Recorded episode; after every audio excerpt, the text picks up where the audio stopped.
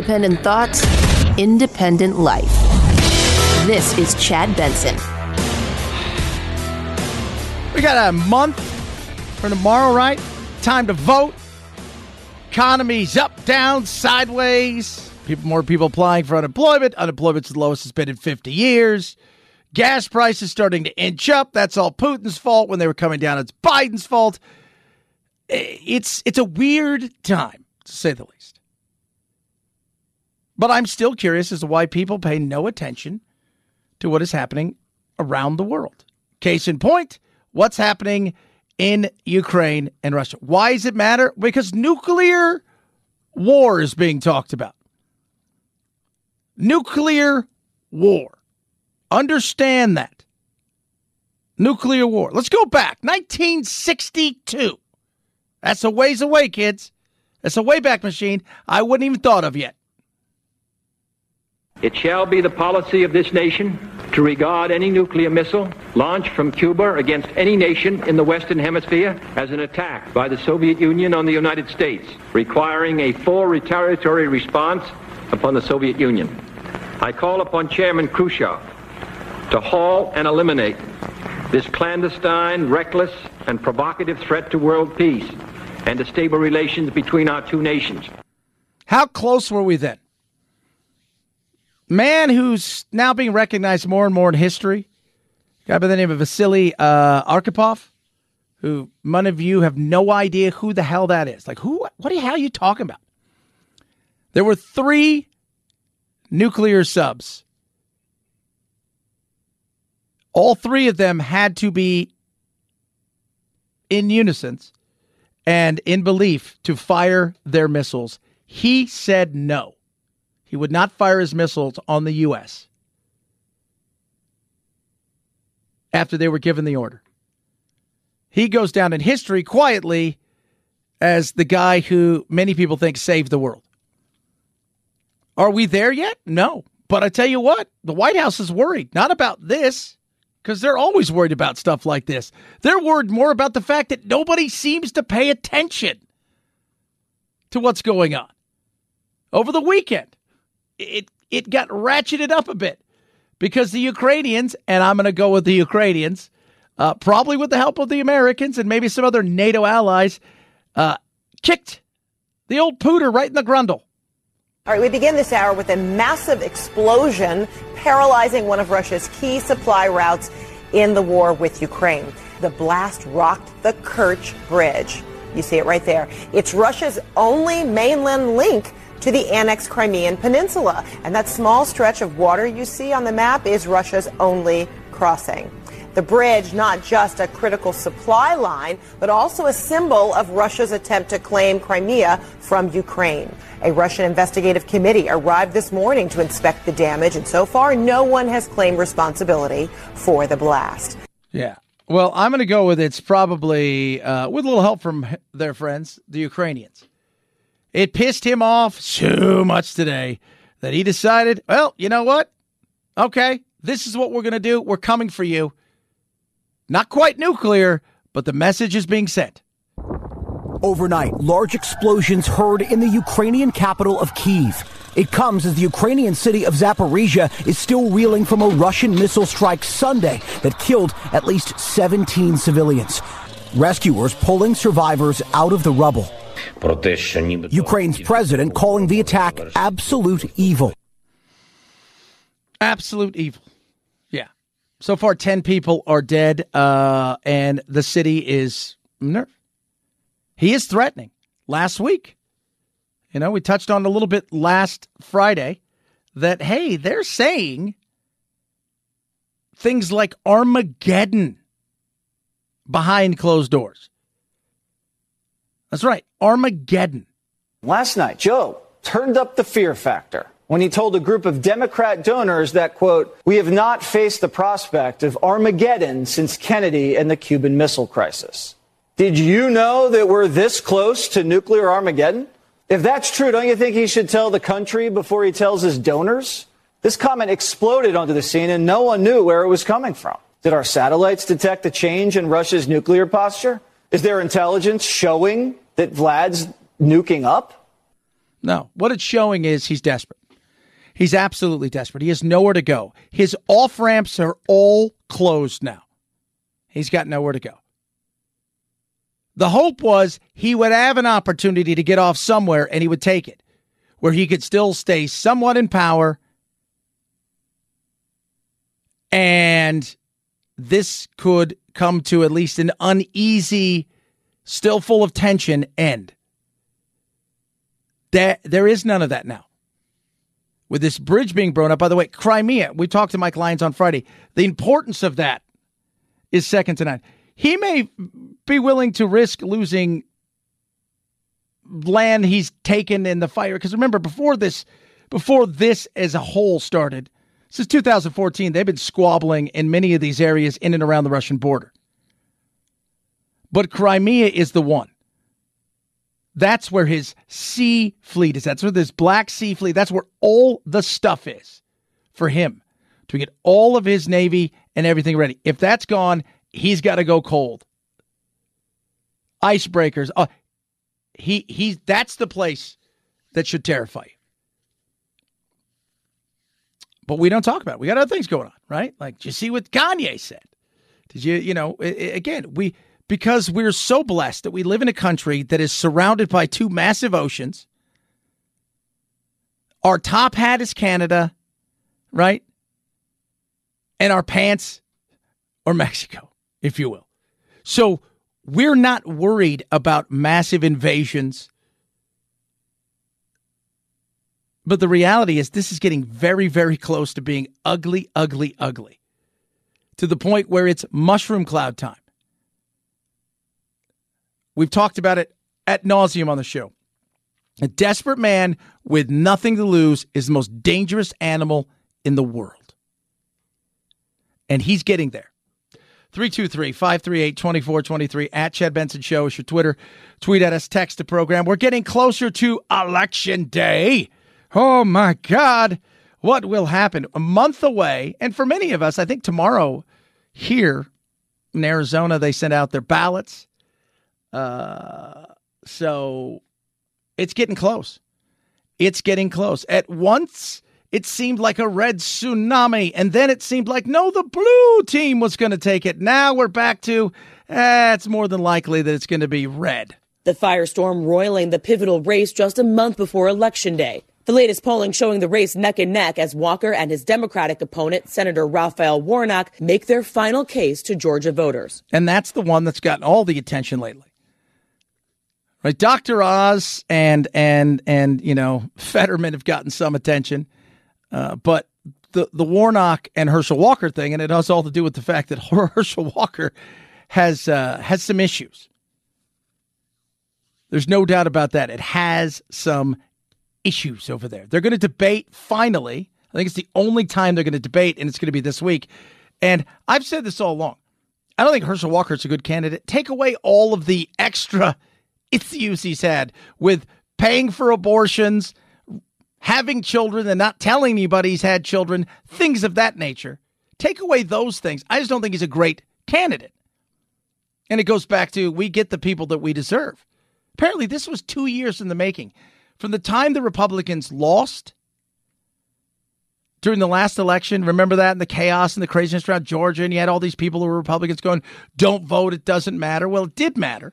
Now you look up and you go, okay, what do you have now? And they went, they recruited, and they did all of the stuff. And this is what they've got. They've got a guy who struggles. I'm not going to lie. He struggles. But that's our team. I don't care. Hold your own accountable. Don't go out there and tell me how amazing you are, how you're living your life in a certain way, and then at the end of the day, you're doing the exact opposite of any of those things. This is not a good thing. And I don't know how the debate's going to go because he struggles with a lot of things. Senator Warnock and Walker are set to debate this Friday. It's expected to be their only debate, and you can imagine the issue of abortion rights, at the very least, will be front and center. Yeah, it's no doubt about that.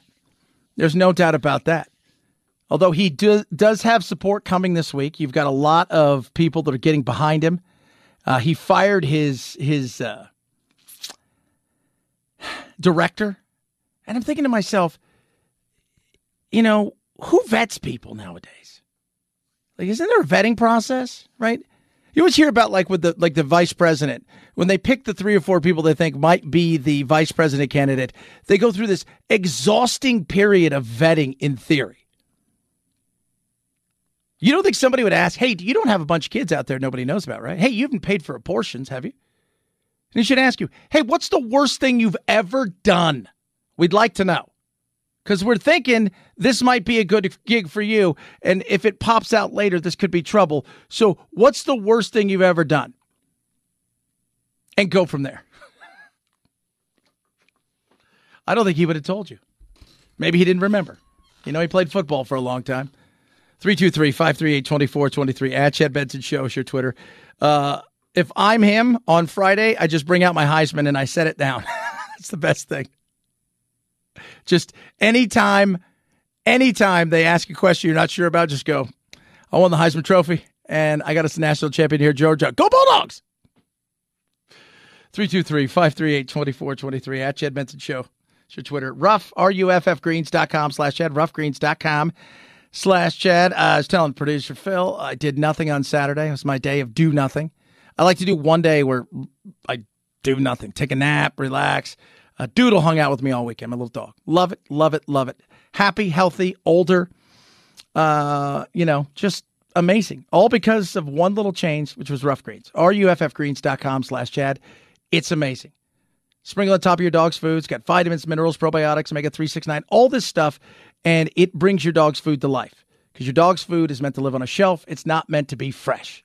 Right now, they want to send you a bag for free. All it costs you is shipping. It's a couple bucks. And you get a bag for free. It's made a difference for my older dog, Doodle. It's making a difference for my younger dogs. You will see a difference as well. Try it now for free. ruffgreens.com/Chad. ruffgreens.com/Chad. ruffgreens.com/Chad. Chad Benson Show.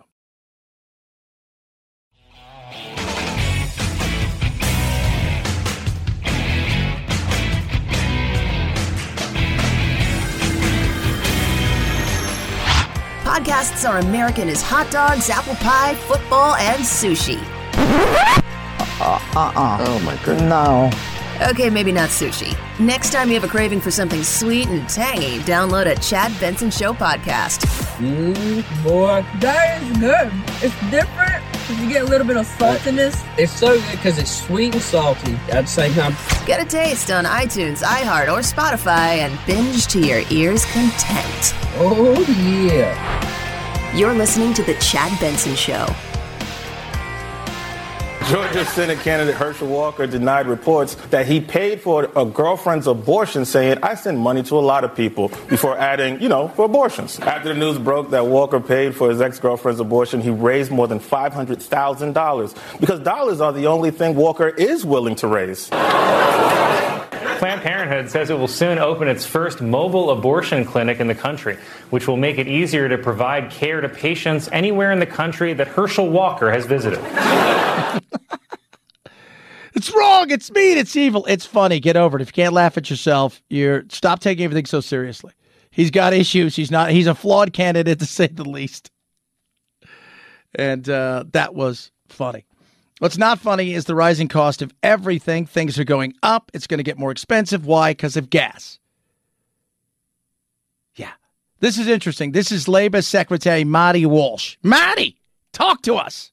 What do you say to Americans right now, Secretary Walsh, who at this point may be losing confidence that the Biden administration can make this economy work for them when 3 out of 4 Americans say the economy is poor? Well, certainly when it comes to energy and what we're dealing with, gas, I mean, that certainly was not created by this administration. We're dealing with a war in Ukraine. You're talking about decisions OPEC has made, which is very disappointing as well. And I think what it does is, right, for too long, America has been too dependent on foreign energy. Yes, exactly. That's what everybody's saying, right? Why aren't we drilling more? Why aren't we doing more? Why aren't we taking our national security as well as our economy into our own hands? Why do we go against our own best interests, Marty? That's what we're saying. Drill, baby, drill. You're sitting around right now, and you're celebrating what Biden did, Yet when OPEC goes, hey, you know, starting in November, we're gonna knock down the amount of oil we're bringing up by 2 million barrels a day, it goes to hell in a handbasket. Guess what? If we were drilling, baby, we'd be in a much better position. And I think that the president has made it very clear in the Inflation Reduction Act to be less dependent on foreign energy supplies, whether it's oil or gas, as we move forward here. We need to continue to do that. We're seeing more production to deal with the issue immediately. We're seeing our refineries ramping up more production here in the United States of America to bring the cost down for American people at the gas pump. For 13 straight weeks, we saw a reduction because of President Biden's policies and decisions. We saw gas prices coming down. You clearly OPEC caught the administration by surprise. Yeah, and let's just call BS where we see it. First of all, you released it, right? And you know the sour crude, as some people say, it's easier to refine in some ways, but the reality is refineries down here in the West, so our prices went through the roof. So I don't know what you're talking about. Well, now they're starting to ramp up. I know, Marty, they're starting to ramp up. It doesn't matter though. Because for the last month, we've seen them go up, up, up, and away. And you're talking about getting off of foreign oil and all of this stuff. That's not happening tomorrow. We could do something about it that will start to move us towards energy independence while starting to go for your green, new, exciting deal. The reality is, though, people are feeling it, and they're feeling it every day. And you blame OPEC when things go south or Putin, but when you do well, you know, meaning the oil goes down, it's yours. No, it's not. We're not consuming like we used to. And the more expensive it gets, the less we're going to consume. And we're lucky that China is not consuming the way they could be thanks to COVID, oddly enough. So, yes, we should be energy independent. We should take our national security into our own hands as well as our economy. But instead, you can sit there and blame Putin for everything. Ridiculous. 323-538-2423 at Chad Benson Show is your Twitter. Little immigration, some other stories as well. Lots of stuff today, kids, including Columbus. Oh, he's a bad dude. Or is he? Chad Benson Show.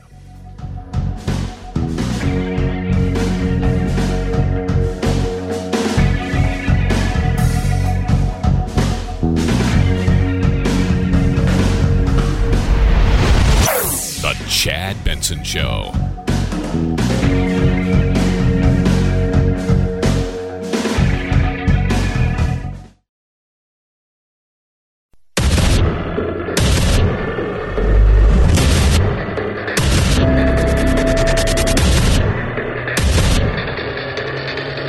Independent thoughts, independent life. This is Chad Benson. Economy.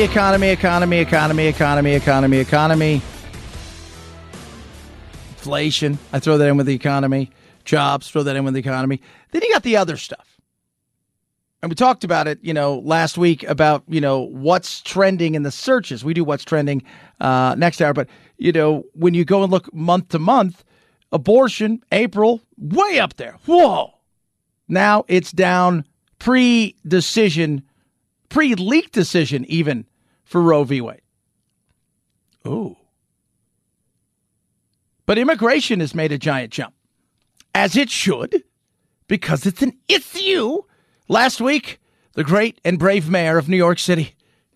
In the next few weeks, we'll be opening a large humanitarian emergency response and relief center on Randall's Island that will safely house hundreds of people who have found themselves in New York City after a long journey from our southern border. But unless we take immediate action, that center will be full in days, and we will have to open another and another and another. As a result of that reality, today I am declaring a state of emergency in the city of New York.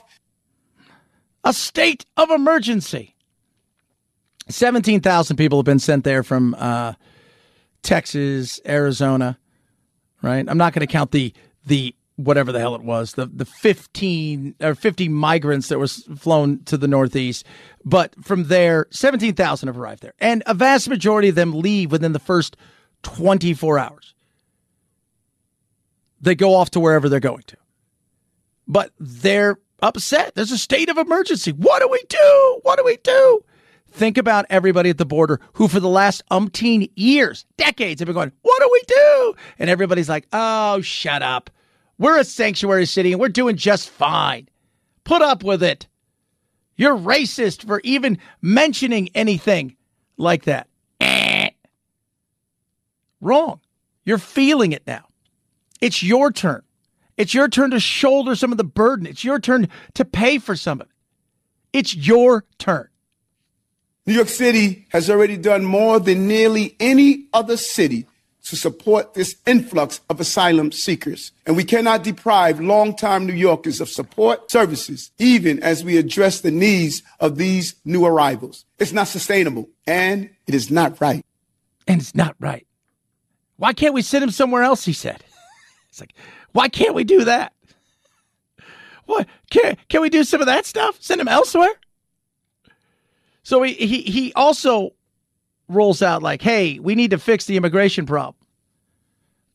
We need to have a stronger border, and we need to, is there any way that we can say we want to help, but then keep them somewhere else?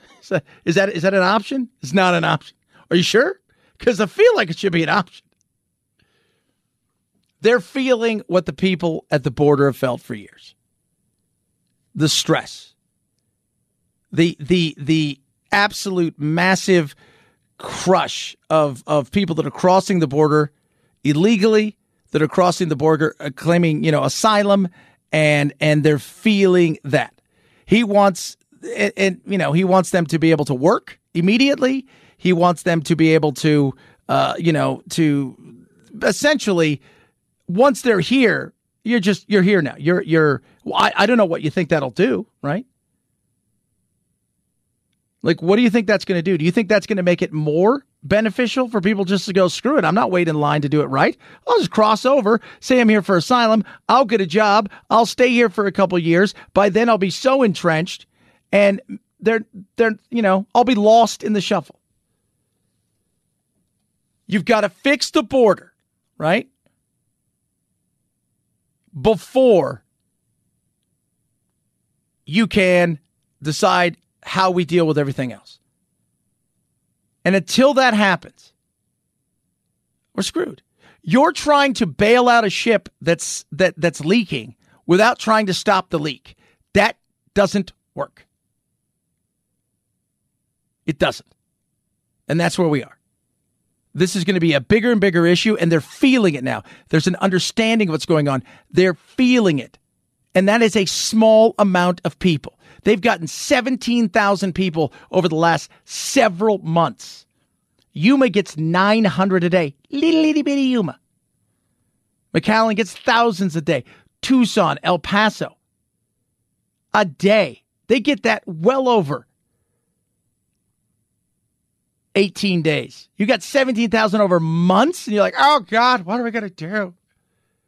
It's crazy. Just makes you shake your head and go, what the hell is wrong with you guys? Deal with it. You want it to be a sanctuary city. Do your part. 323-538-2423. At Chad Benson Show is your Twitter. Tweet at us. Text the program. Today is, what'd you say it was, Producer Phil? Indigenous Peoples Day? Is that what we're going? Indigenous Peoples Day. Or Columbus Day. Oh, he's a bad guy, that Columbus. He's evil. He's bad, Chad. Come on now. He's a horrible person. He's evil. He's bad. Neil deGrasse Tyson a couple years ago was on and with Rogan, and I watched it. I thought it was very fascinating. We talked about a lot of stuff, but one of the things they got to was the evil that was, and quite frankly, I'm going to say this, very clever, very, very clever, that was Christopher Columbus. If you needed more reasons to think that Columbus was a d***, again, weren't saying he was perfect. Let me add one to it. So on his third voyage, he had already planted enough Spanish flags that Spain had already begun to set up governments in these places he had basically conquered. One of the places, I think it's Hispaniola, is his third voyage, 1503 or 1504. He's got to get back to Spain. He doesn't have enough resources, not enough food for his crew. So he asks the natives, would you please give us some of your stock that you have collected from your farming? Now, this particular group of natives only makes exactly the amount of food they need to tie to the next crop. So they said no. Columbus knew. Now, again, clever. And it also shows you how advanced they were comparatively to Hispaniola and the islands in and around North America. Understand, they're much more advanced, right? We're not. It is a civilization that it's leap years and centuries in many cases ahead of them. So he needs food for his peeps. We got to get back, guys. We got to get back. And these people are telling us we can't. We don't have any food for you guys. We don't have no food for you. None. Zip. We just got enough for us. Just enough. And he's like, oh, okay. Is that what we're going to do now? All right. I got an idea. Knew that 1 week hence, coincidentally, there was going to be a total lunar eclipse where the full moon enters Earth's shadow and disappears. It's just a simple lunar eclipse, but the sunlight passes around Earth through Earth's atmosphere and takes on sunset colors that leach into Earth's shadow, giving the moon a deep red color of blood. Oh. You guys see where he's going with this? Advanced versus non-advanced. Primitive. Advanced versus primitive. Columbus said, and he knew about this because he had read the eclipse table. We'd known enough about the solar system at the time. We got that, okay? He says to the natives, if you do not give us food, my God, which is more powerful than your God, will make the moon disappear and it will turn blood red. You have 1 week to comply. Some of them were skeptical. What? You can't. What? Others said, we got to do what this guy says. Look at the ships they came in. Their guns, their power. Sure enough, right on cue, the moon begins to disappear. Because he knows the science. He knows the astronomy. He knew this. Mm. And so he invokes this to dominate people who are not yet scientifically literate. And within seconds of this beginning, they bring him all the resources he wants. We don't know what happened back at the island, whether the people survived the winter, but He got back to the island. Yeah. Oh, that's a bad, horrible dude. Understand the time.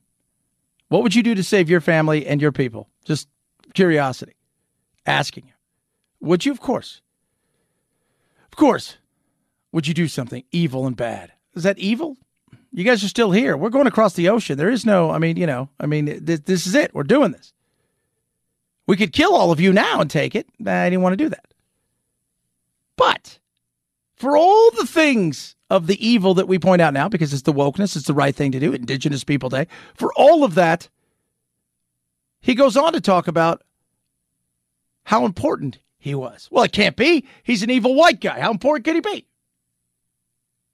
Christopher Columbus. I think him coming to America was the most significant thing to ever happen in our species. We're basically wandering, following the herds. Then the Ice Age hits. It is so cold that when the moisture evaporates from the ocean, it snows. And the snow falls, it stayed. We call glaciers. So during the Ice Age, the ocean levels dropped, exposing the Bering Strait land bridge between Asia and what is now Alaska, basically North America. Oh.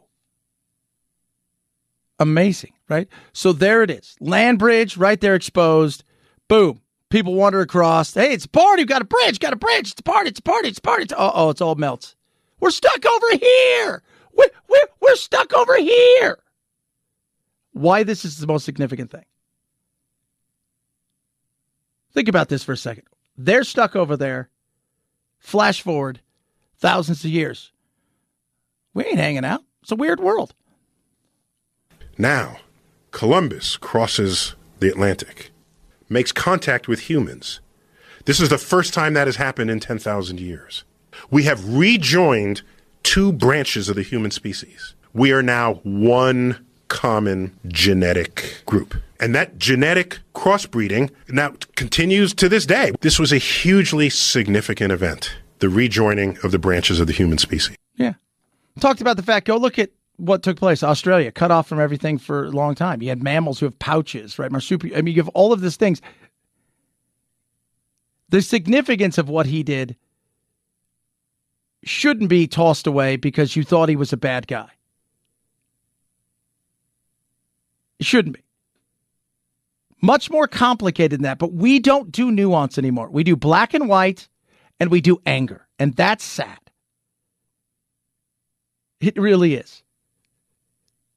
It does everybody a disservice because both sides struggle with truth and what they feel is identity in certain situations. Here's the reality. Did he do some bad things? Yes. Did he do things that he thought was right? Absolutely. Did they turn out to be bad? Yeah. The consequences were definitely there. When I hear people say, he brought germs, they weren't that advanced, okay? They were like, hey, quick, let's go get everybody sick over it. Come on, so settle down. But did he also do things that were amazing, that most people wouldn't have done and didn't do? Did he take chances that others didn't do? And in doing so, did this significantly outweigh the others? Yes. But because of the wokeness we live in now, it's now he's a bad dude. And that's wrong. Because we can't look at everything anymore in a nuanced, real way. We have to look on it straight, black and white, and easy to say he's bad because everyone will cheer you on. 323-538-2423 at Chad Benson Shows your Twitter. Tweet at us, text the program. Lear Capital, we talk about the kitchen table things that people talk about, right? Kitchen table. Inflation being a big one. Market up, down, sideways, up, down, sides, up, down. You don't know what to do. How about this? Check out Lear Chad, Learchad. See what they have to offer. Precious metals, gold, silver, coins. Talk to them. Taking a piece of what you've got and moving it over in such a way that is a huge win for you and your portfolio. It's a smart thing to do in today's world. Diversify. Learchad, Lear Chad. Go over there. 25 years of experience. They want to absolutely show you what the things are available to you to do in a precious metals marketplace to hedge yourself in a time of uncertainty. They're going to send you out an investor kit. It's going to have a coin in there too, a free coin for you. No purchase necessary, no obligation. And it is a 50-cent gold piece, Kennedy 50-cent gold piece. Check it out now, learchad.com, learchad.com, Chad Benson Show.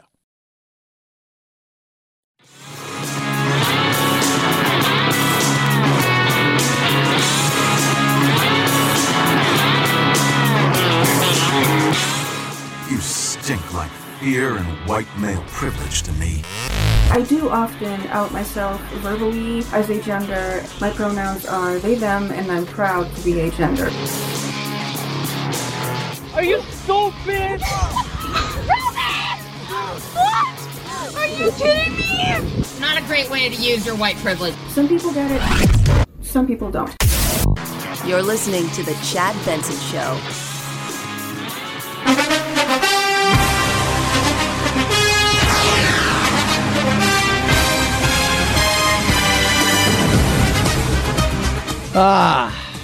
Good weekend for me in the old football world. My picks continuing to rock and roll. One game left tonight, Chiefs at home against the Raiders. I think that one will be a Chiefs win. Put money on it, baby. But yesterday, solid fun. I got wrong the Colts-Broncos. I started out 0-2 because the Packers lost in London to the Giants. Then it started to roll for me. Patriots won 29-0. Chargers beat the Browns. Exciting game. Texans beat my Jaguars. Bucks beat the Falcons. Bills crushed the Steelers. Jets thumped the Dolphins. I had somebody go, Chad, how can you pick the Jets? I'm like, I just have a feeling. Vikings beat the Bears. Titans beat the Commanders.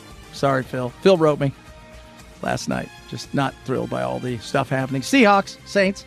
That was a good win for me. I picked that one. Panthers, 49ers. I went 49ers. Eagles, Cardinals. Went Eagles. I did choose the Rams over the Cowboys, which didn't go the way I thought it was going to go. By the way, how about, was it Cooper Rush is his name? That guy's, what, 5-0? Is there going to be a controversy? So let's just say, for the sake of argument, that 3 weeks from now, which is, I think, 2-3 weeks from now when Dak is expected to return, they go out and win next week in Philadelphia, and they're sitting like 6-1. That's hard to make a change, right? That's how Dak got the gig. And last night, Ravens, Bengals. I picked the Ravens. They won. So 11 wins last week. I'm 47-31-1. So take that, kids. Speaking of football, Yet again, another idiot ran on the field. And I don't know if you saw this yesterday, but it was a young idiot. How old was he? I don't know. Some people say he was a 10-year-old. But he runs on the field, right? Gets slammed to the ground by security guards. People freak out. How dare they? And this goes after last Monday night. That guy runs on the field and he gets hammered by, a couple Rams. And, of course, he files charges because, he's mean. And this fan runs on the field. And it's a kid, right?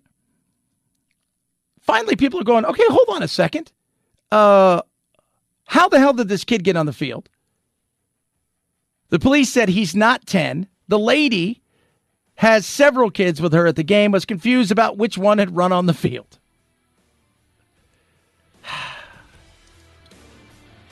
Again, play a stupid game, win a stupid prize. 323-538-2423 at Chad Benson Show is your Twitter. Tweet at us, text the program. You missed any of the show, feel free to grab the podcast, iTunes, right? Your Spotify and everywhere else in between. It's the Chad Benson Show.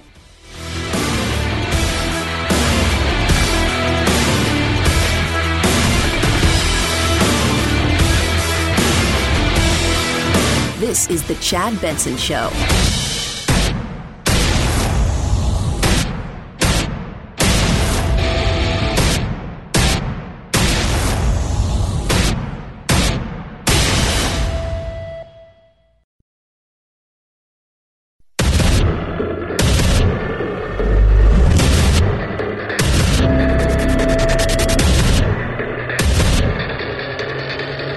Independent thoughts. Independent life. This is Chad Benson. It's getting ugly in the Ukraine. We knew that. They are not stopping. They are coming hard. Last week, I think over the last couple of weeks, very pivotal to see what's going on there. You've got our president behind closed doors talking about Armageddon, nuclear Armageddon. And then over the weekend, a bridge, a mighty important bridge,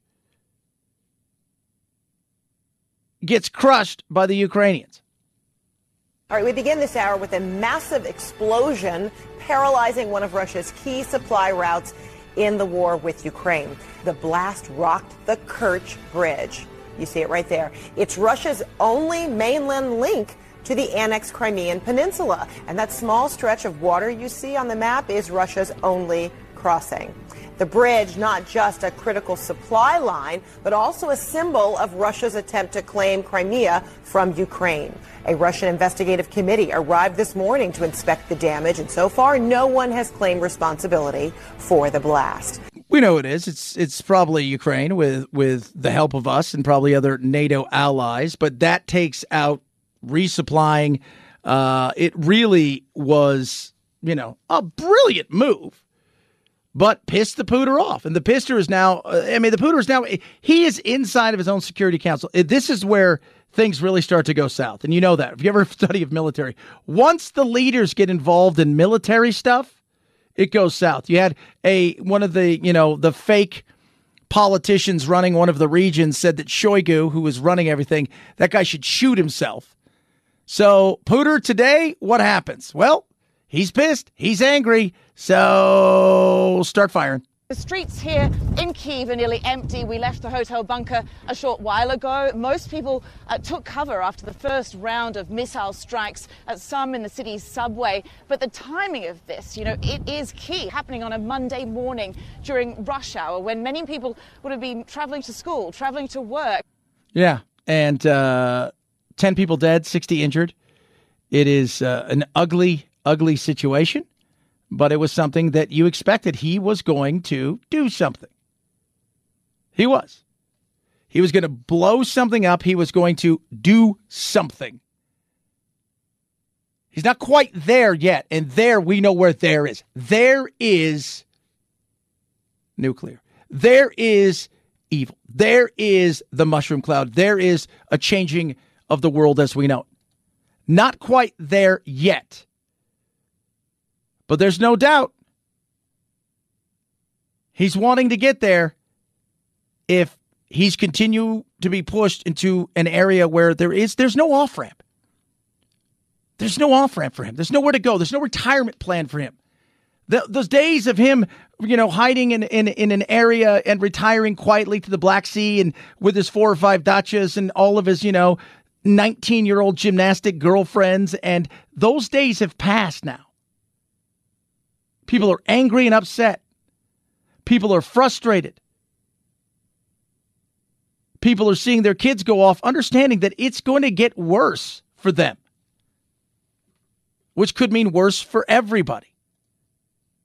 Ukrainian President Volodymyr Zelensky responding to those explosions this morning, confirming they are Russian missile strikes. He says there are dead and wounded, and he went on to say to his people that are taking shelter to continue taking shelter. And then he said that Russia is trying to, quote, wipe us off the face of the earth.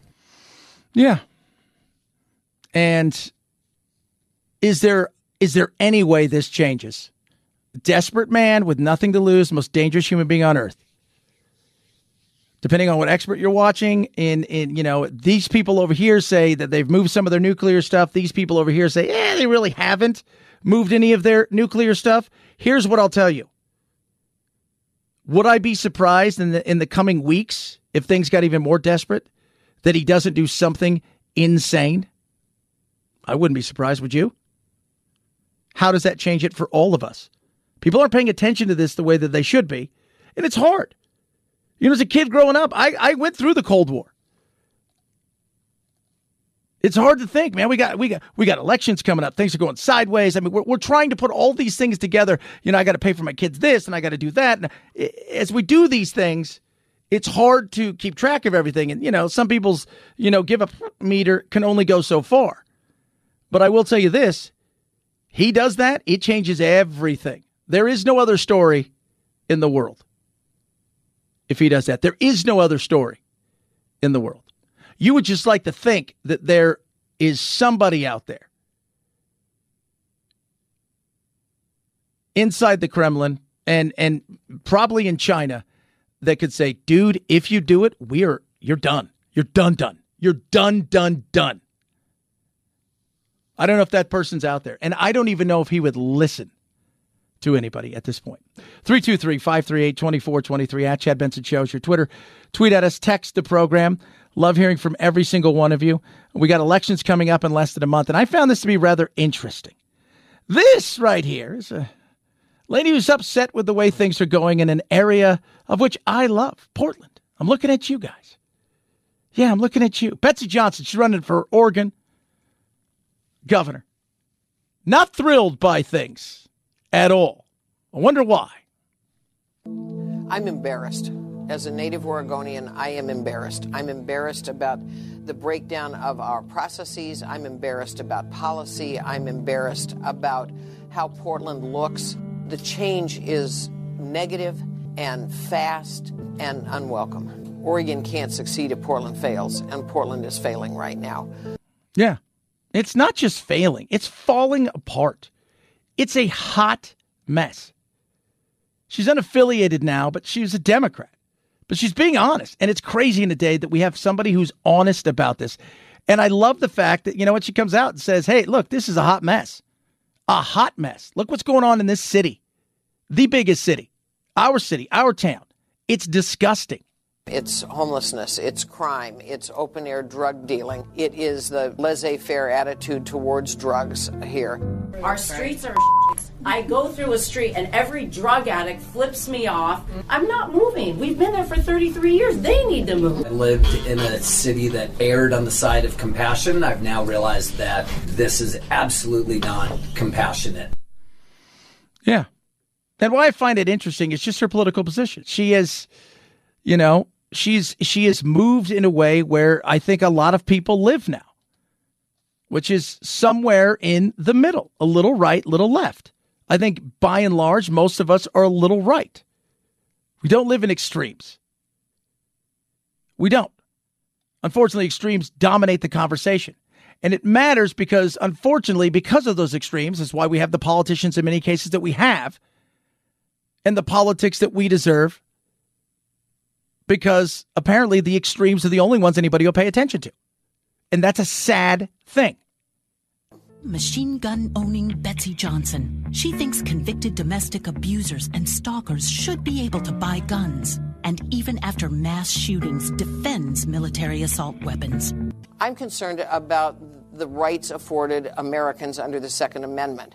I don't think law-abiding Oregonians should be punished for the activities of criminals and the mentally ill and unfortunately, sadly, deranged kids.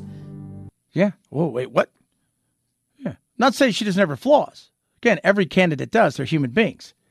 But finding somebody who says, look, I could be compassionate, but that didn't work. Now I've got to be real. And by the way, your compassion is either laziness or you hate these people. Right? Yeah, I'm pro Second Amendment. No, I don't think crazy people should have. That's, little things, though. People coming out against, in theory, your own party. Well, why would you do that? It's not about that. It's about holding accountable. If you go back 30, 40, 50, 60 years, the Democrats and Republicans of those days do not represent what you see today. In many cases, the people that were in belief back then have seen their parties move away from them.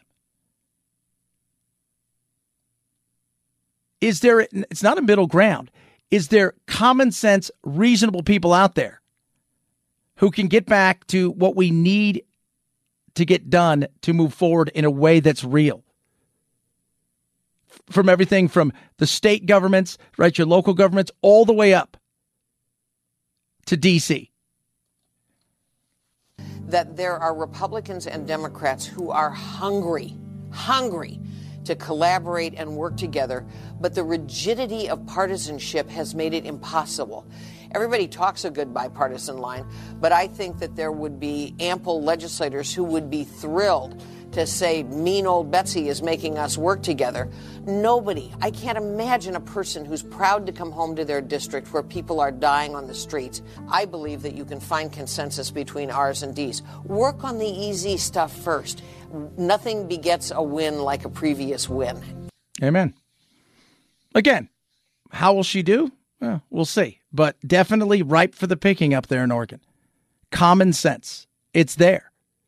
Some people have tried to move in there. Some people have been around long enough to be in these meetings, have been around long enough to be in a situation where they've been in politics and they realize, man, it is such a game. And people take advantage of it. And it's sad. We'll see. 323-538-2423 at Chad Benson Show is your Twitter. Tweet at us. Text the program. A lot of stuff still to squeeze into, a little what's trending. Plus, a football coach quits and why he quits. There's a reason why I don't coach. For all the years of soccer. Well, I don't have time anymore, but still. Why I don't coach. It's very interesting. Talk about that. A lot of stuff. MyPillow right now has the amazing per kale bed sheets on sale now. Right now, deep, massive discounts for you. How deep? $40, normally $90. You do the math, kids. That's huge. It's like 60%. Yeah, that's right. Off. Just for you. 250 thread count. Smooth, nice, breathable, cool. You're going to sleep amazing. 6-day money-back guarantee. King, queen size. You get the pillowcases, the whole nine yards. Tons of styles and colors to choose from. And they got deep discounts on everything. You go to MyPillow.com/Benson. You're going to take advantage of this, the sale of the year per kale bed sheets. Plus, MyPillow, yeah, deep discount. Huge discount on the mattress topper, the slippers, you name it. They've got it. And the $40 per kale bed sheets, normally $90, right now, sale of the year. Get those now. Go to MyPillow.com/Benson. MyPillow.com/Benson. MyPillow.com/Benson. What's trending? Straight ahead, Chad Benson Show.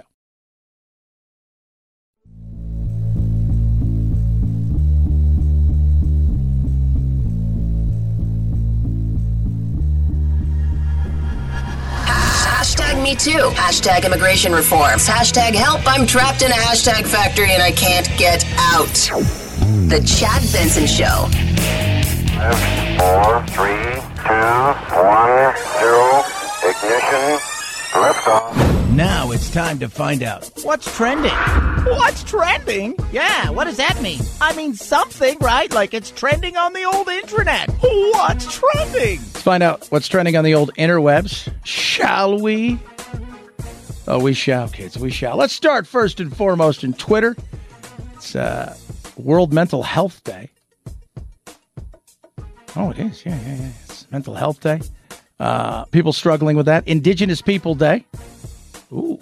Columbus Day trending. Oh, geez. Happy Thanksgiving. Canadians gather to give thanks on Monday. Oh, my goodness. Ben Bernanke won the Nobel Peace Prize. The ex-Fed chair and two others. And research on the banks and the financial crisis that took place. Oh. That's crazy. Italian-Americans who are upset because now Columbus is the evil Madonna. Freaking out. I don't know. That was weird. I saw it last night. Nuri Martinez. We'll talk about it a little bit later. She's the head. She's the president of the LA City Council. She is a Latina. Is she Latinx? No, she's regular old Latina. She said horrific things about one of her colleagues and his black son. Racist things, along with several other people in the city council. And so it'll be interesting because it's this time, like white people are like, this is all you guys. You guys fight over this. Head over and see the magical world of Google. Number one search thing yesterday, Packers sucking. Losing to the Giants in London. Bengals, Arsenal, Liverpool, watch that game. What a game. One of the games of the year. Football, of course. Cowboys, Rams, 49ers, Phillies. Yeah, Phillies. I don't know if you guys saw this, but... baseball's going on. It's kind of the only time I watch it. It's the playoffs. I watched last night the last couple innings of the Padres game, flipping back and forth. Indigenous Peoples Day is also trending. Teddy Bridgewater exited yesterday's game, QB for the Dolphins, due to concussion protocol, which is getting a lot more scrutiny because of what took place a couple Thursday nights ago, also with the Dolphins. And Tua Tagovailoa. And the reason's simple, man. People are worried about these guys, how hard they're getting hit, and are they really getting checked out in a way that is right? Because it's not good. The damage for these guys is tremendous. And we're finding that out more and more. And the NFL now is basically pulling you out if they think that, you could have just tripped over your shoelaces. Like, bring that guy out. Could have a concussion. This is a fairly significant change because under the old protocol, if someone stumbled or had what we call gross motor instability, then it was up to the team doctor and the sideline unaffiliated neuroconsultant to try to decide, was that stumbling because of a brain injury or was it because of some other injury? Under the new protocol, there's no longer a need to make that distinction. Yeah, because the week before, Tua Tagovailoa got crushed. Right? So, when his fingers were all rigor mortisy, right? And all that's the fencing, and they call it. The week before, he was pushed to the ground, hit his head, got up, stumbled, and they said, oh, he said, no, it was a back injury. And then 4 days later, the horrific hit comes. And now... you can't say it's a back injury. You may say it's a back injury unless it's obviously a back injury. We see a guy who doesn't hit his head, but, some guy crushes in the back. Maybe that's different. I don't know. I think now they're going to be playing it cautious. You're playing with people's domes, man. That's their melon. So, and athletes, I will tell you this. We'll do anything to get back on the field.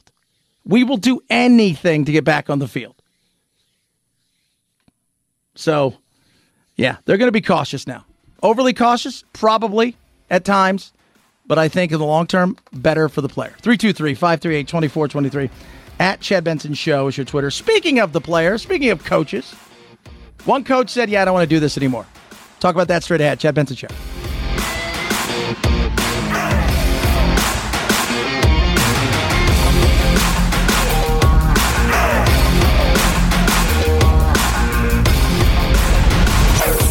Chad Benson Show.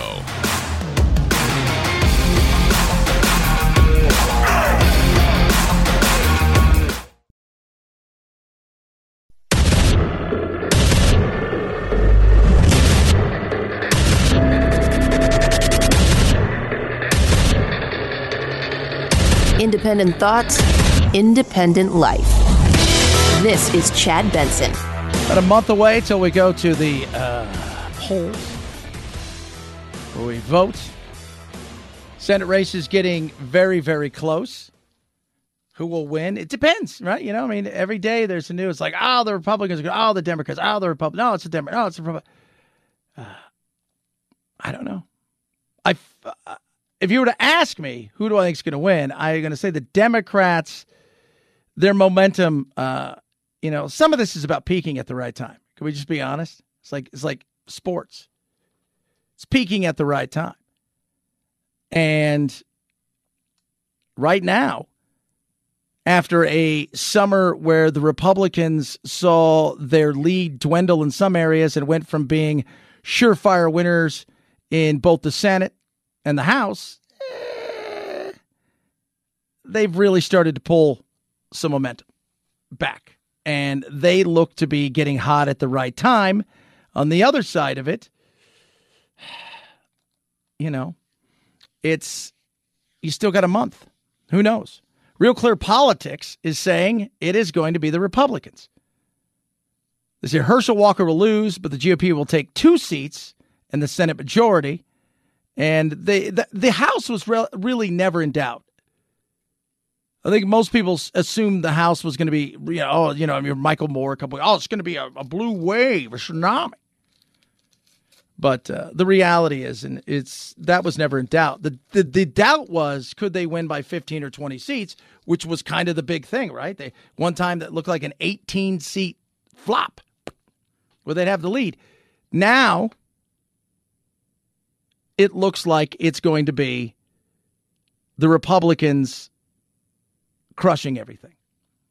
That's huge. If you're a Republican, you got to have a smile on your face. It doesn't mean that they can't screw it up.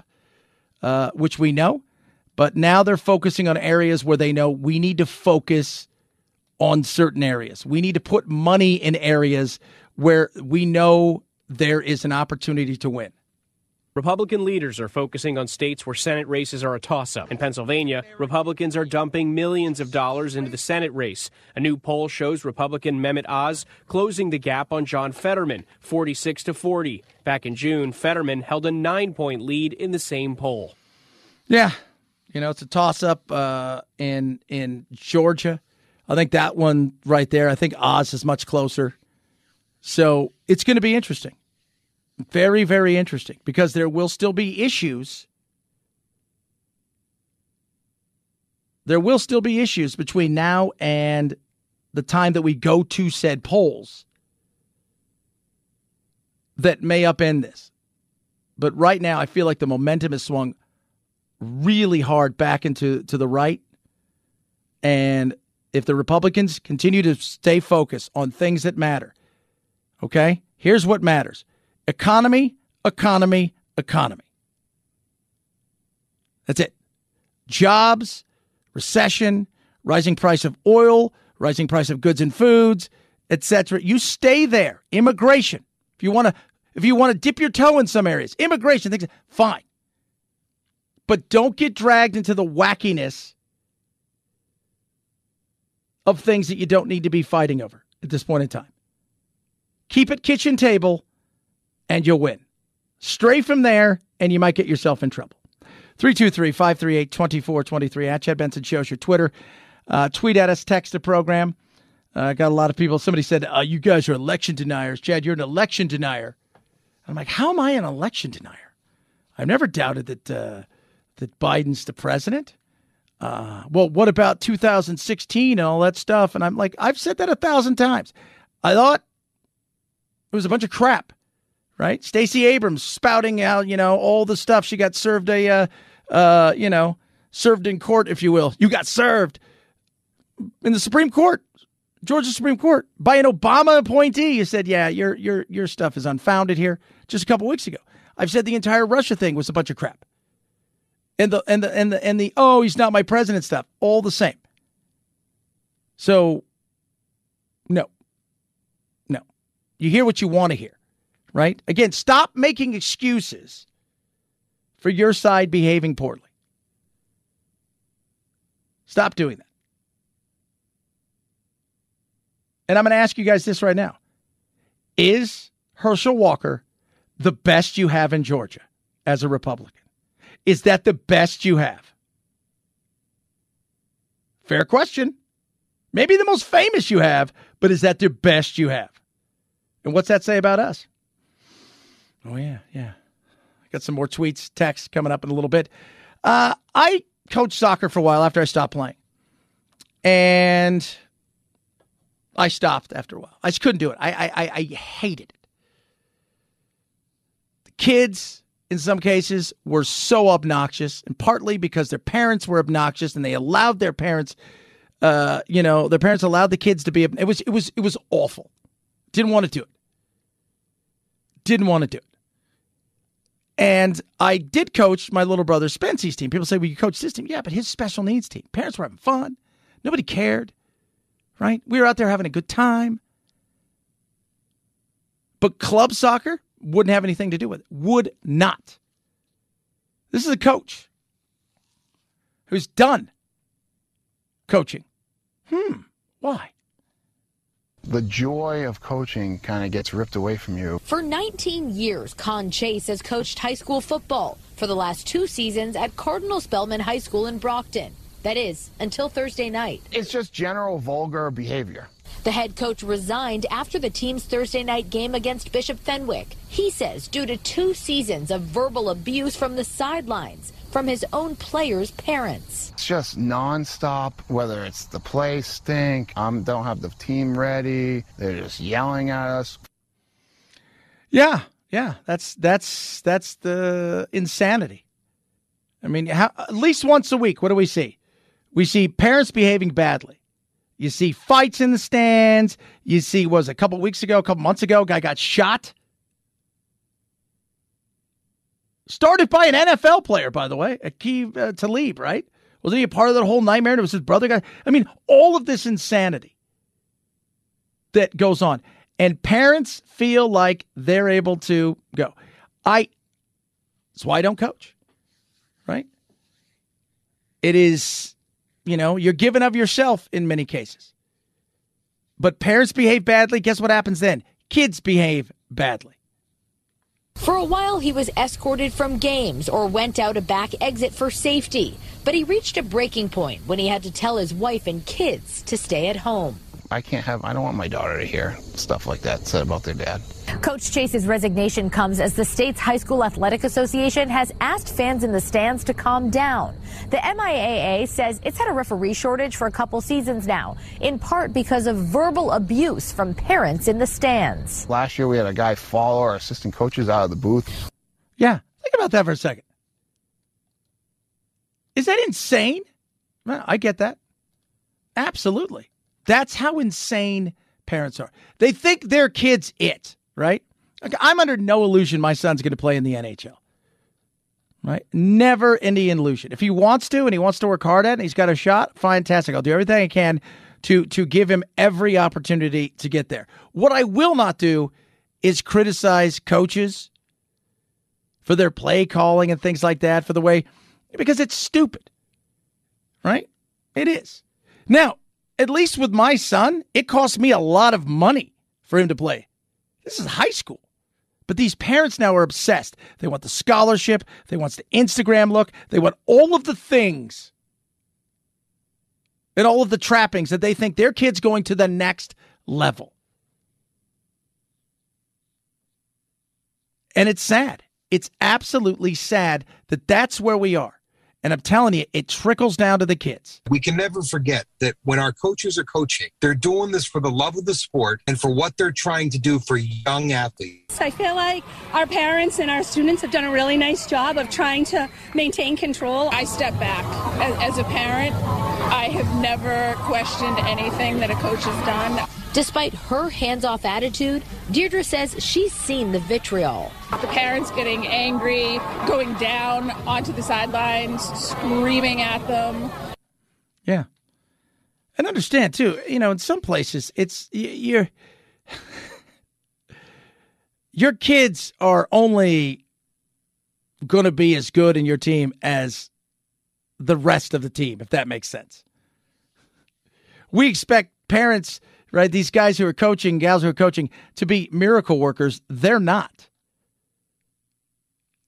But that's what it is. By the way, they're 2-3. They needed one win to earn a playoff for the first time since 2019, and it is hilarious. They're playing in a division that they're probably playing up big time, and you're sitting there going, well, this is crazy, right? But no, this is what it is now, and it's because parents believe that their kid's the next coming of, the next something of, the next this of. Oh, I've seen those kids, and you know who they are.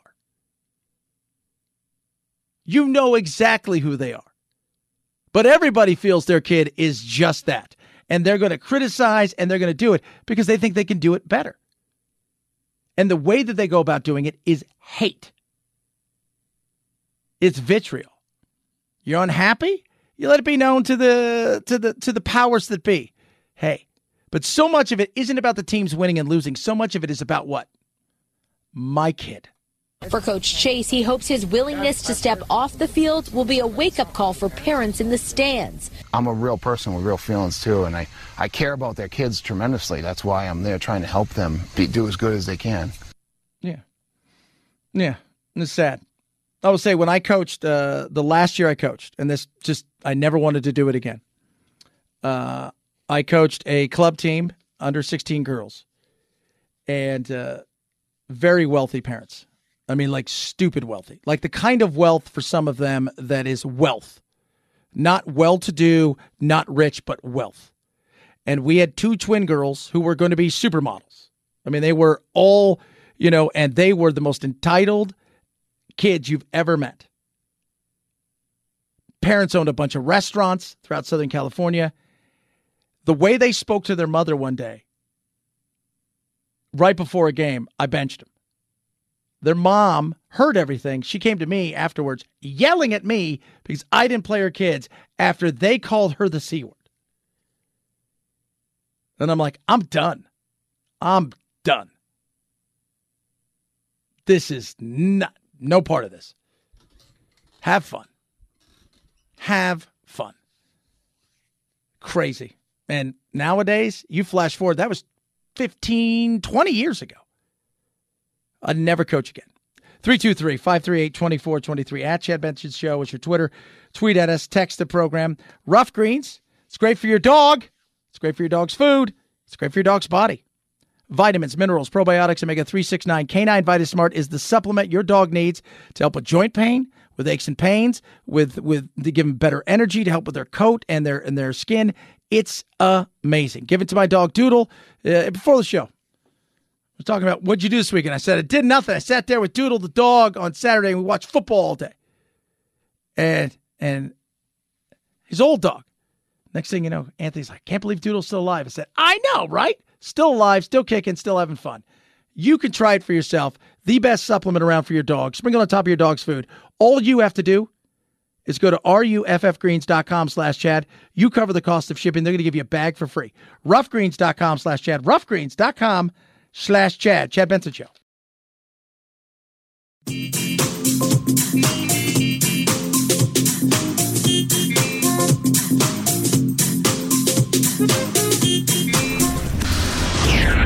I usually don't get into politics. As an ordinary suburban housewife, I feel a little disrespected. I teach my children not to name call. You are a blabbermouth! Come on, man. Guys, can we please keep the chatter to a minimum? Chad Benson.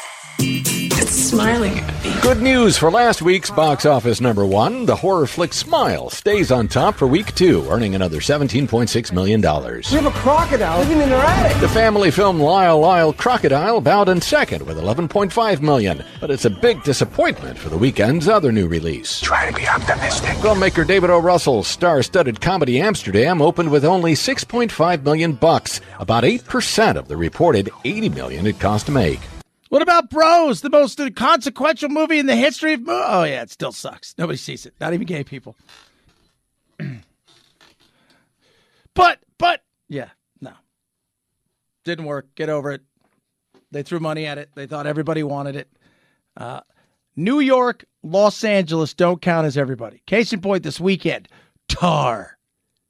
What's tar? It is a 2 hour and 53-minute movie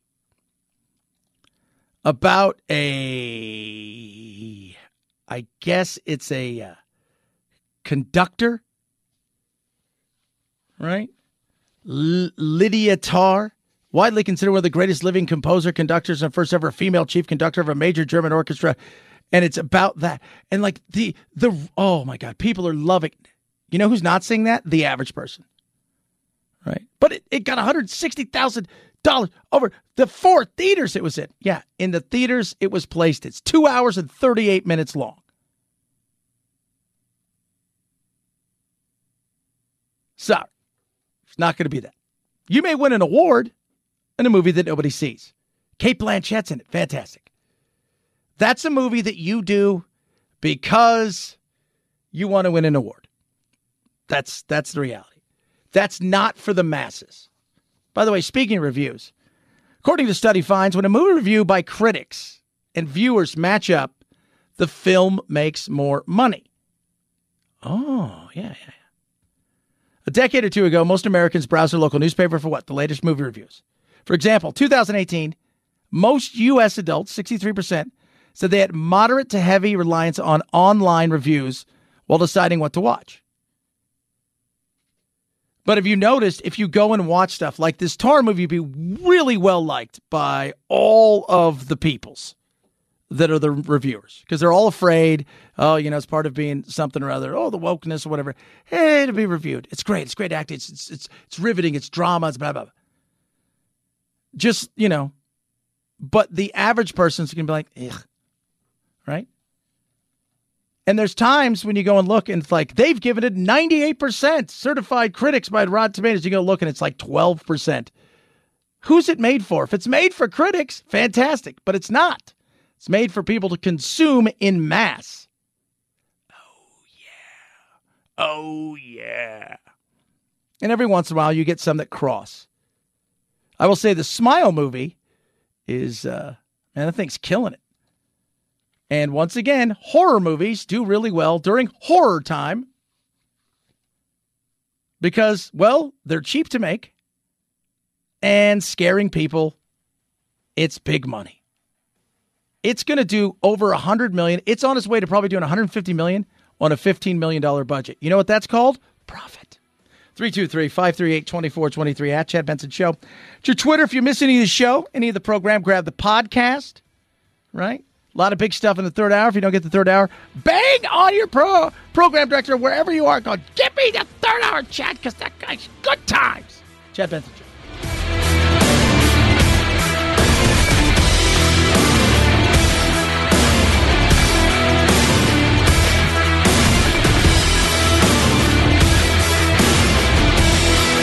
This is the Chad Benson Show.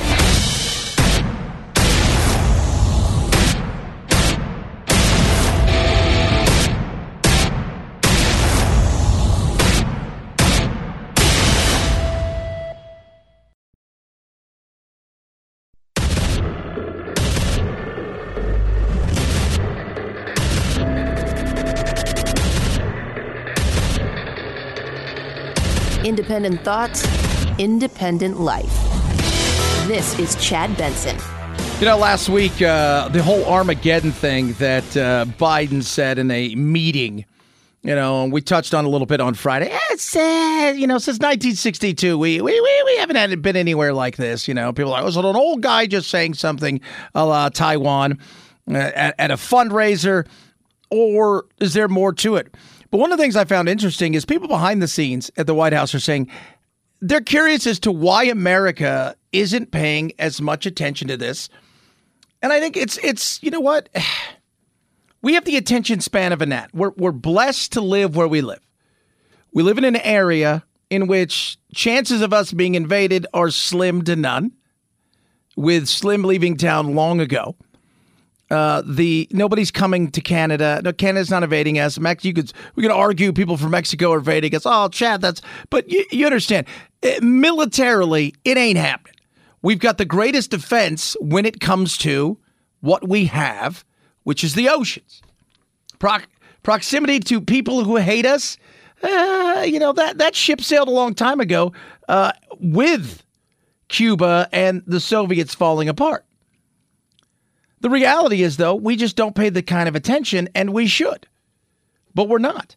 But over the weekend, I'll tell you what, this bridge thing has amped it up. If you did not see what happened, the Kerch Bridge, well, it got blowed up. All right, we begin this hour with a massive explosion paralyzing one of Russia's key supply routes in the war with Ukraine.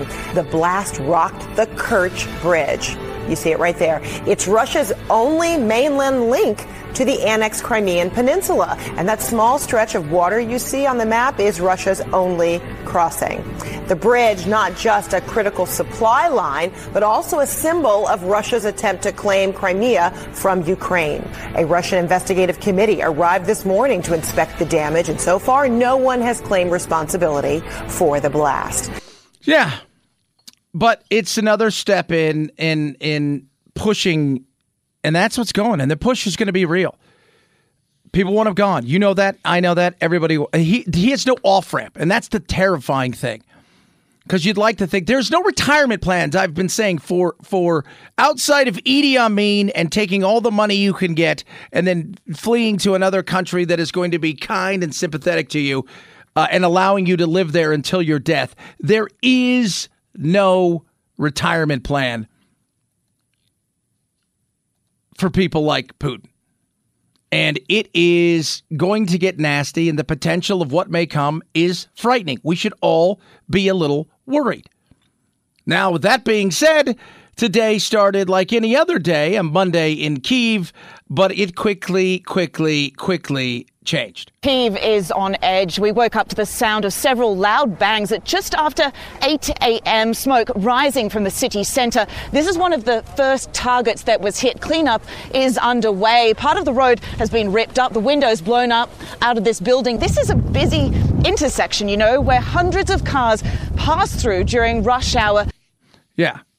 And boom, changed everything. Kyiv hasn't been hit for a while. And it was definitely a reaction, if you will, to what took place. Because how important is that bridge? Well, it's about supplying. If you cut off the supply lines, you choke. If you choke them and they're not getting the things they need, well, guess what's going to happen?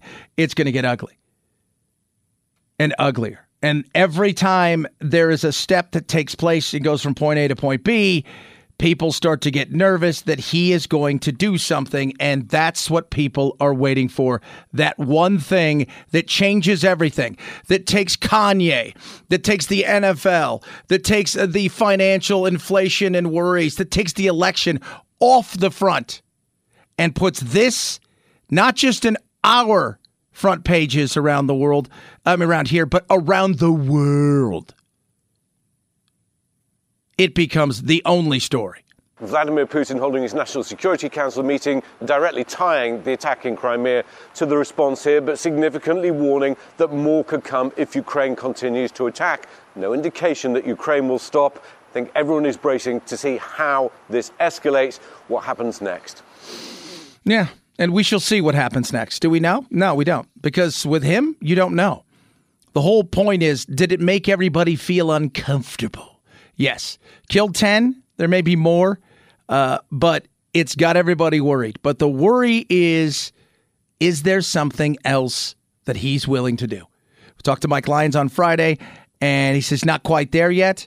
But the worry is it's getting closer every day, especially with that off-ramp no longer really available, where he's able to walk away from this feeling like he won something, saving face with his country, and at the same time, being able to hold some power.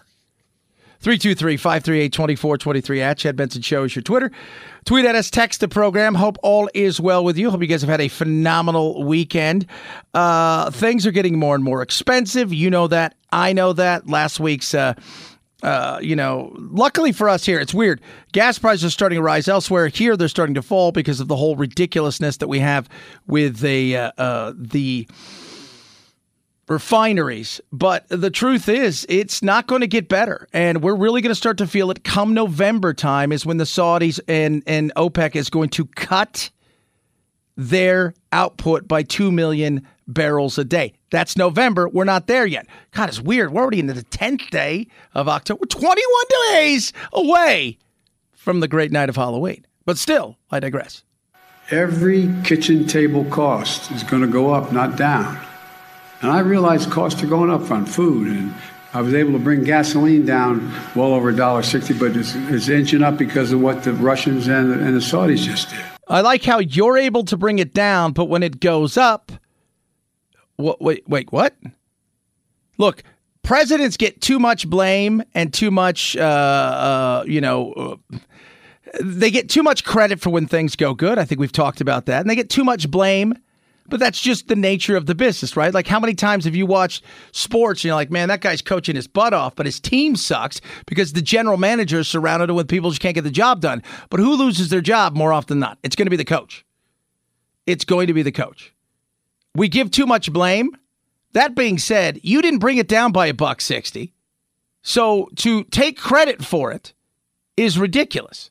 And let's not forget, if we're going to play the game of, oh, yeah, he did. Okay, then, well, why is it up $1+ Well, because of Putin's war. And it's always Putin's fault when things go up. And when things comes down, we celebrate. Oh, my God, he's done a great job.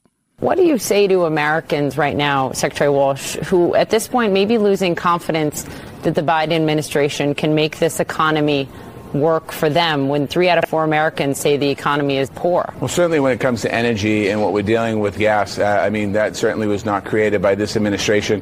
We're dealing with a war in Ukraine. You're talking about decisions OPEC has made, which is very disappointing as well. And I think what it does is, right, for too long, America has been too dependent on foreign energy. Yeah, that's right. Too dependent on foreign energy. Goes back to what we've talked about over and over again. You just said it. We're too dependent. But this administration and the green push, none of this stuff is going to change, and they'll take advantage of it, knowing we're, quote unquote, trying to do the right thing.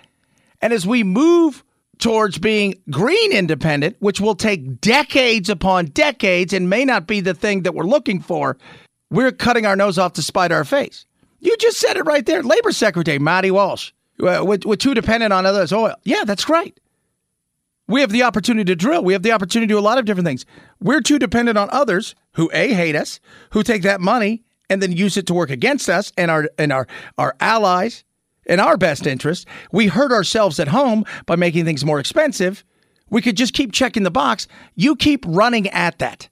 And I think that the president has made it very clear in the Inflation Reduction Act to be less dependent on foreign energy supplies, whether it's oil or gas, as we move forward here. We need to continue to do that. We're seeing more production to deal with the issue immediately. We're seeing our refineries ramping up more production here in the United States of America to bring the cost down for American people at the gas pump. For 13 straight weeks, we saw a reduction because of President Biden's policies and decisions. We saw gas prices coming down. You clearly, OPEC caught the administration by surprise. Yeah, totally. That being said, don't BS a BSer, right? Which is pretty much everybody in the media news world. We get it. We talk for a living. And I'm looking at this and I'm thinking to myself, you're talking, Marty Walsh, you're the labor secretary. You talk about all the great things he's done. He didn't do anything. He released some of our strategic oil, depleting some of it. And on the other side of it, we're still not drilling anymore. And they're happy to keep this in a position where, well, it's putting a squeeze on everybody, not just us. It's putting a squeeze on the rest of the world and hurting a good portion of the rest of the world that has nothing to do with the West, right? But it's Biden's. When it goes down, it's you get the victory. When it goes up, whose fault's that? And the refineries, Chad, they're fixing the refineries. You're not refining anymore. The only reason you're refining more is because the 4 big refineries out in California are now moving back to being fully operational. So settle down.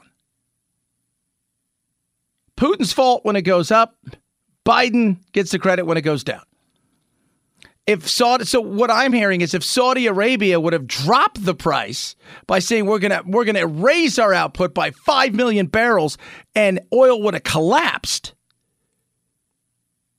would that have been the Saudis getting the victory or Putin or Biden or Reagan? I don't know. Just throwing people out there at this point. Frustrating. 323-538-2423 at Chad Benson Show's your Twitter. Tweet at us, text the program. A lot of stuff to get to still on this Columbus Day. Yes, we'll do some Columbus stuff. We've got some of that. That evil Columbus. Yes, he was clever as much as he was adventurous. And yes, he wasn't the nicest character of all. I don't know if you could afford to be the nicest character back in that day, doing the things that they did. But we'll tell you why one person who is very respected says it was the greatest, most significant thing to ever happen to us and our species. Him crossing over the seas, the Atlantic. There he is. Why was it so significant? We'll tell you about it. 323-538-2423 at Chad Benson Show is your Twitter. Lear Capital wants to help you. We're just talking about oil up, oil down, Dow all over the place. What are you going to do? Take a little bit of what you've got and put it into precious metals, silver, gold, coins, things of that nature, and allow it to work for you. Not everything. No, it's about diversification. Lear's got over 25 years of experience. What they have been doing and what they continue to do is great. They want to make sure that you are educated in the things that you're doing before you make a trade. In fact, they do something that nobody else does. Give you 24 hours to make a decision after you've made your trade.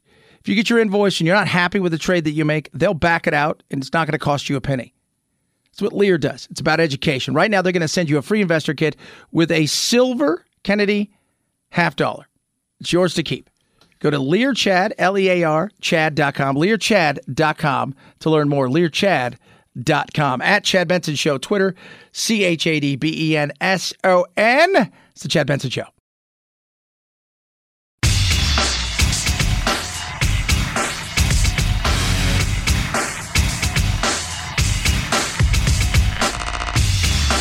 You're listening to The Chad Benson Show. In the next few weeks, we'll be opening a large humanitarian emergency response and relief center on Randall's Island that will safely house hundreds of people who have found themselves in New York City after a long journey from our southern border. But unless we take immediate action, that center will be full in days, and we will have to open another and another and another. As a result of that reality, today, I am declaring a state of emergency in the city of New York.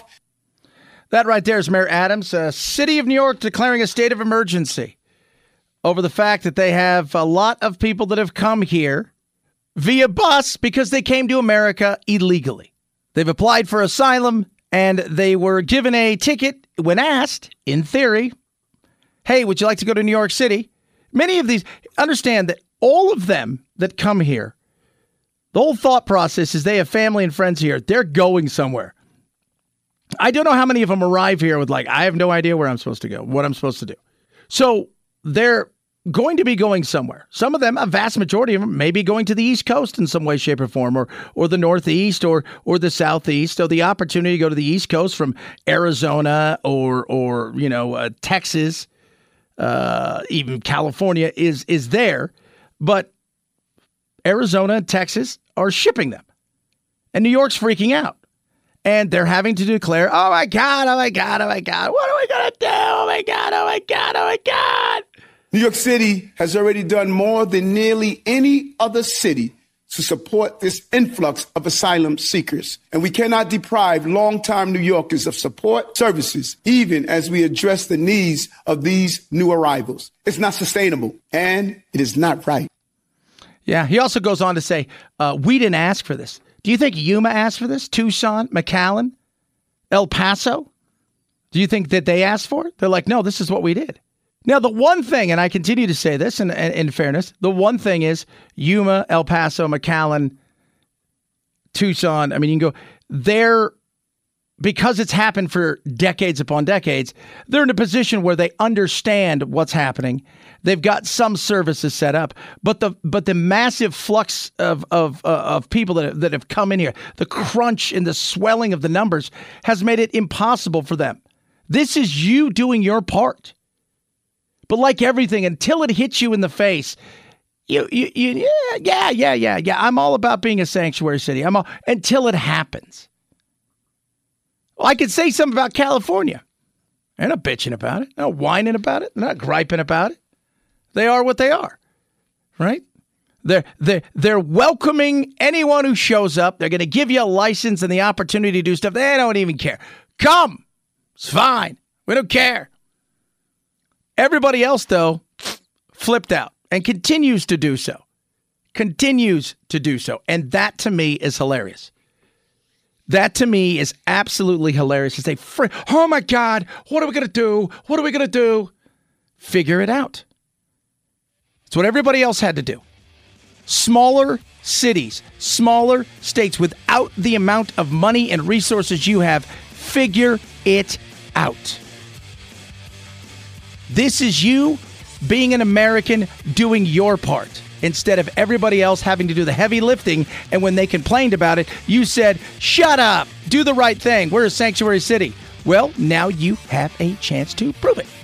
323-538-2423 at Chad Benson Shows your Twitter. A lot of stuff squeezed into. Wait till you hear what they said at the LA City Council meeting behind closed doors. Not shocking. Chad Benson Show. The Chad Benson Show.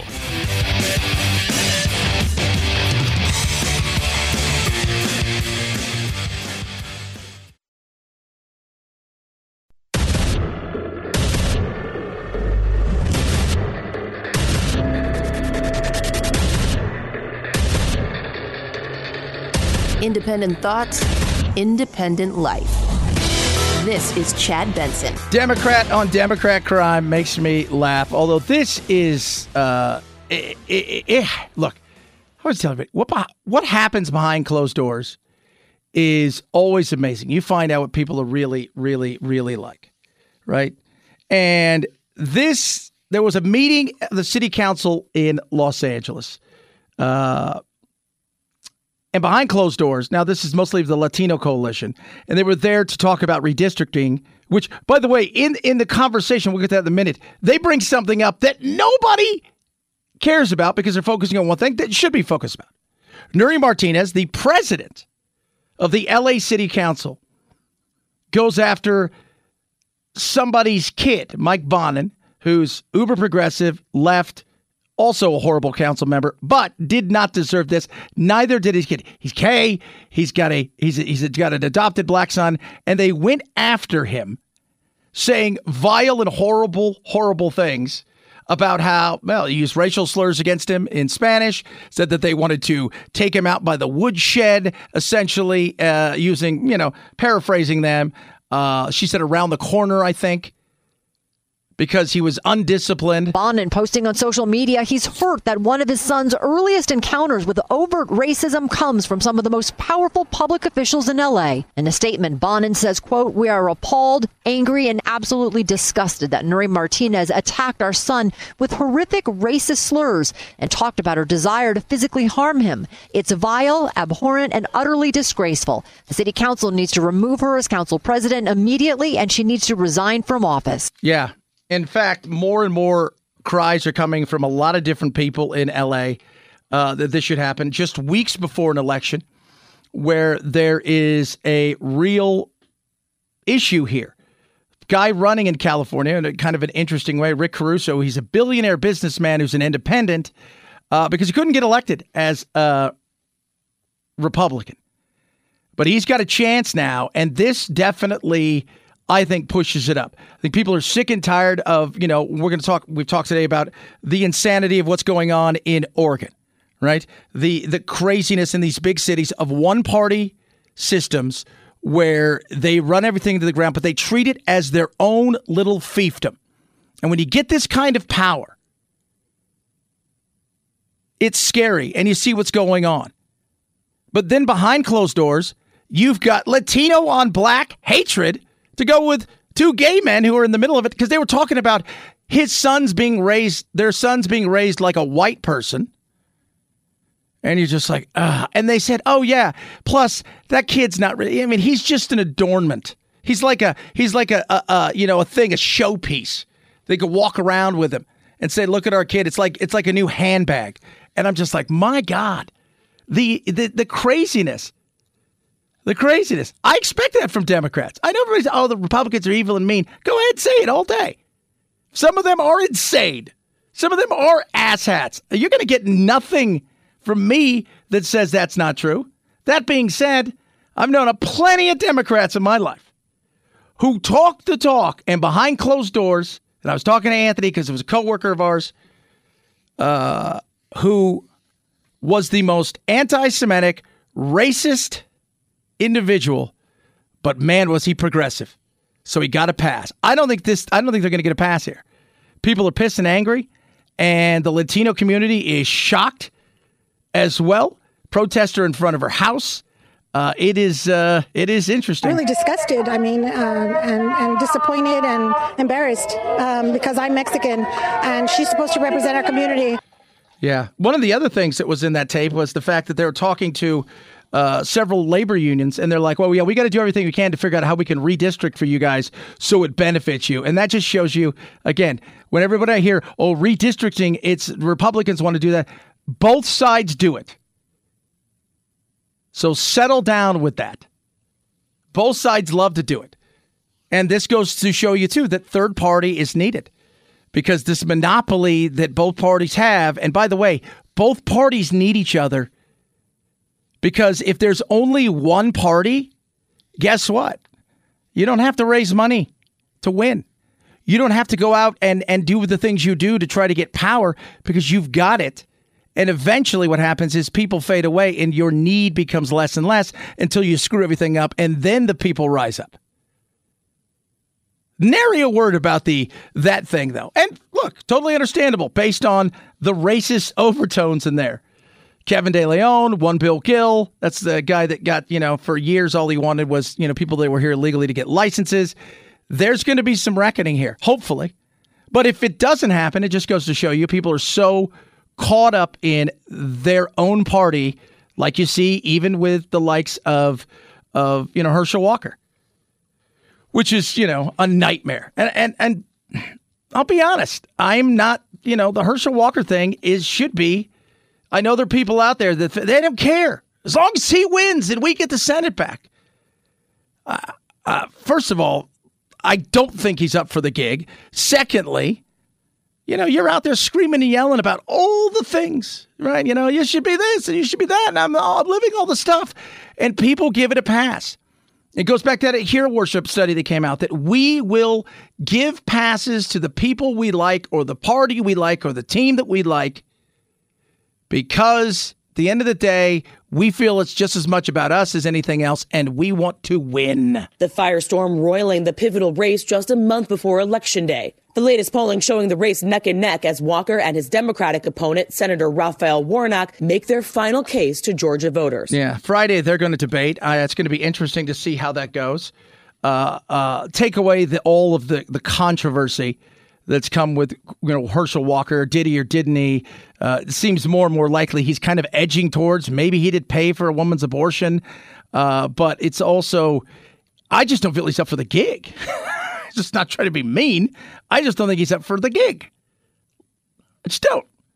So, but the support is still there, because people like, and really what it is if you want to know what a person stands for, whoever writes their website and puts up all the stuff, that's the stuff that, in theory, you're voting on. To get it over the hump, it's a popularity contest. But, if I was to take all of the websites on both parties and wipe their names clean, you couldn't tell me who stands for what. Meaning, all the Republicans stand for this and all the Democrats stand for this, but you couldn't tell me who's, I don't know if that's so-and-so's website or such and such, because it's all the same. It is. And then it comes down to my team versus your team. And, but Walker's growing in support. The Republican Senatorial Committee Chair, Senator Rick Scott, will campaign with Herschel Walker tomorrow in Georgia, where Senator Raphael Warnock holds a slight lead in the polls. Walker, a staunch anti-abortion candidate, denies allegations published in the Daily Beast that he paid for a woman's abortion in 2009. And the New York Times reports Walker urged the same woman to have a second abortion 2 years later, but she refused, giving birth to his child. ABC News has not independently confirmed the reports. Yeah, I don't know if that's true or not. Again, if I was a Walker and I knew these things to be true, I would have come out and said, look, here's the deal. Before, years ago, I thought of only myself and I didn't want to be burdened. And, you can go through a lot of these things. And I've had a change of heart. And it's because of things like this.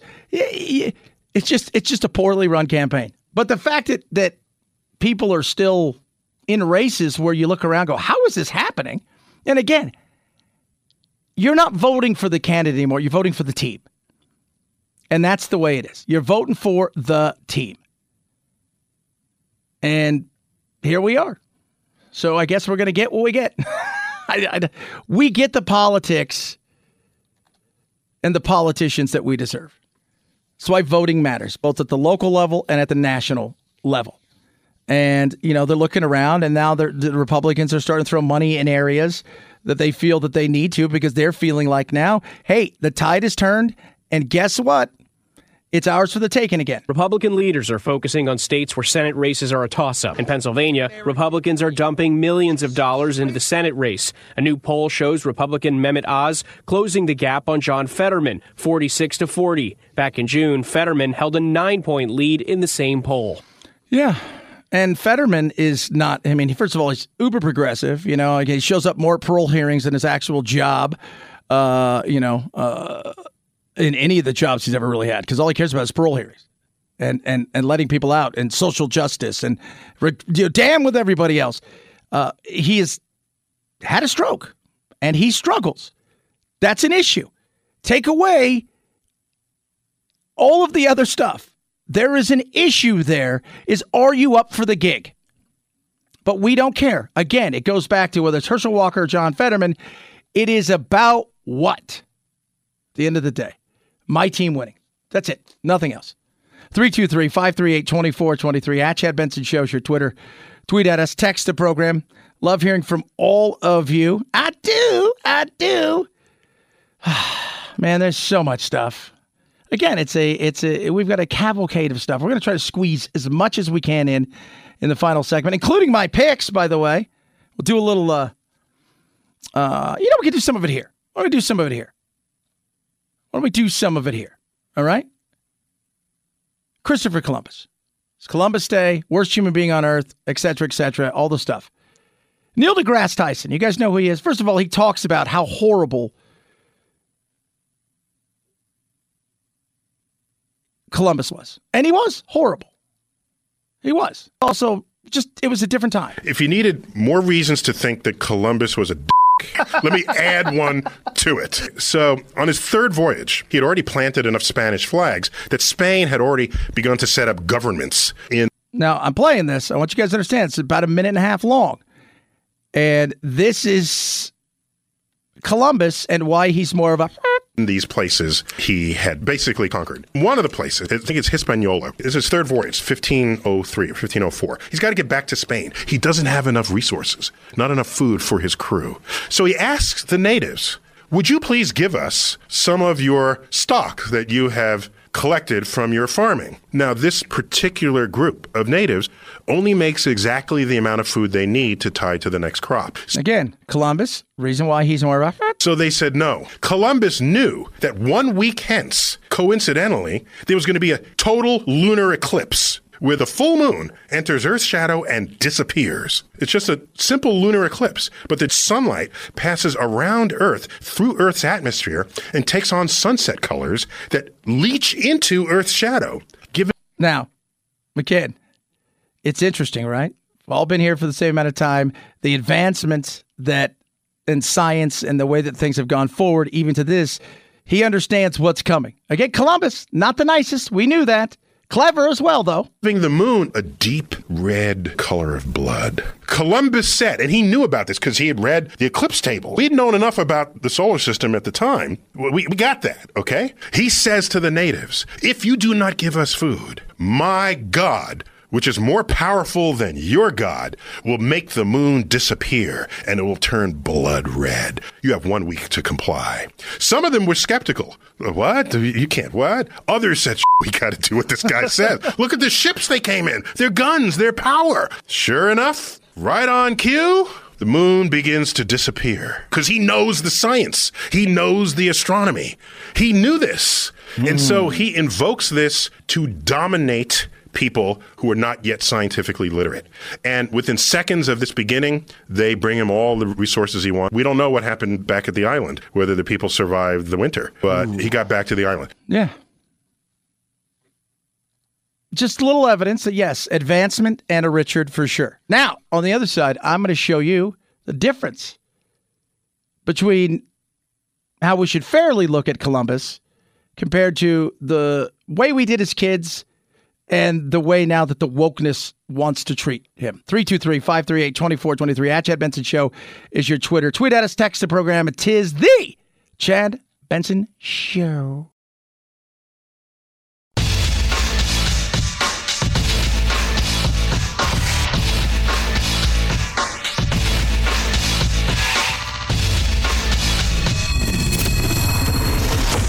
The Chad Benson Show, where we reach across the aisle and occasionally poke someone in the eye. Before we went to break, you heard about what a horrible person Columbus was, the tricks he played to get food, and the horrific thing that he did at a time when he felt he needed to do something because he had to get back to the islands. He didn't have enough food, so he tricked the natives by saying the eclipse, which he knew was coming, was his God, saying, if you don't give us food, you guys are in a lot of trouble. Again, a Richard. But Neil deGrasse Tyson talks about something else here, which you won't hear mainstream media ever talk about or anybody else talk about, how important he was. How important was Columbus coming to the new lands? Christopher Columbus. I think him coming to America was the most significant thing to ever happen in our species. We're basically wandering, following the herds. Then the Ice Age hits. It is so cold that when the moisture evaporates from the ocean, it snows. And the snow falls, it stayed. We call glaciers. So during the Ice Age, the ocean levels dropped, exposing the Bering Strait land bridge between Asia and what is now Alaska, basically North America. Oh. So wait, he's not the worst person ever? Well, it's a long story. But no, what he did, as he said, is the most significant thing for our species. That's a pretty big thing. Our ancestors who come out of Africa, go into Europe, some stayed, others kept wandering. They keep walking because there's a land bridge there, and they enter North America. The Ice Age ends. The glaciers melt back into the oceans. Ocean levels rise, closing the land bridge, stranding a branch of the human species for 10,000 years. Two separate branches of the human species. Had this continued, this is why the species on Australia, that's why you have mammals there that have pouches. They split off and they evolved their own way. Oh, wow. That is insane. So what you're saying is, yes, he did some stuff that was horrible, but the reality is the thing that he did was the most significant thing in history. Now, Columbus crosses the Atlantic, makes contact with humans. This is the first time that has happened in 10,000 years. We have rejoined two branches of the human species. We are now one common genetic group. And that genetic crossbreeding now continues to this day. This was a hugely significant event, the rejoining of the branches of the human species. Again, interesting. Yes, you know what? Like all great people from the past, they've got their flaws. And we look at everything through the wokeness culture of today and think automatically evil and bad. We think that every Native American and every tribe all got along and they held hands and sang, and that was a bunch of baloney. You knew that, and I knew that. We make things simple for kids that maybe, you know, we need to give them. And I'm a big fan of teaching everything, obviously, you know, age appropriate. That being said, it's interesting to find out there's so much to stories that we don't know. Because as we write the history, we write it for us. 323-538-2423 at Chad Benson Show is your Twitter. My football picks, I did really well. I won, 11? Lost 4, one game tonight. I have the Chiefs over the Raiders, which I think will happen. That'll be a 12 wins. Man, I'm up 47-31-1 with one game to play. I'm doing all right, kids, is what I'm saying. What I'm saying is I'm doing better because I sucked the first 2 weeks. 323-538-2423 at Chad Benson Show is your Twitter. Tweet at us, text the program. Have you had a fun, solid, enjoyable, and productive Monday? We will do it again tomorrow as always. Night, night, Jack. This is the Chad Benson Show.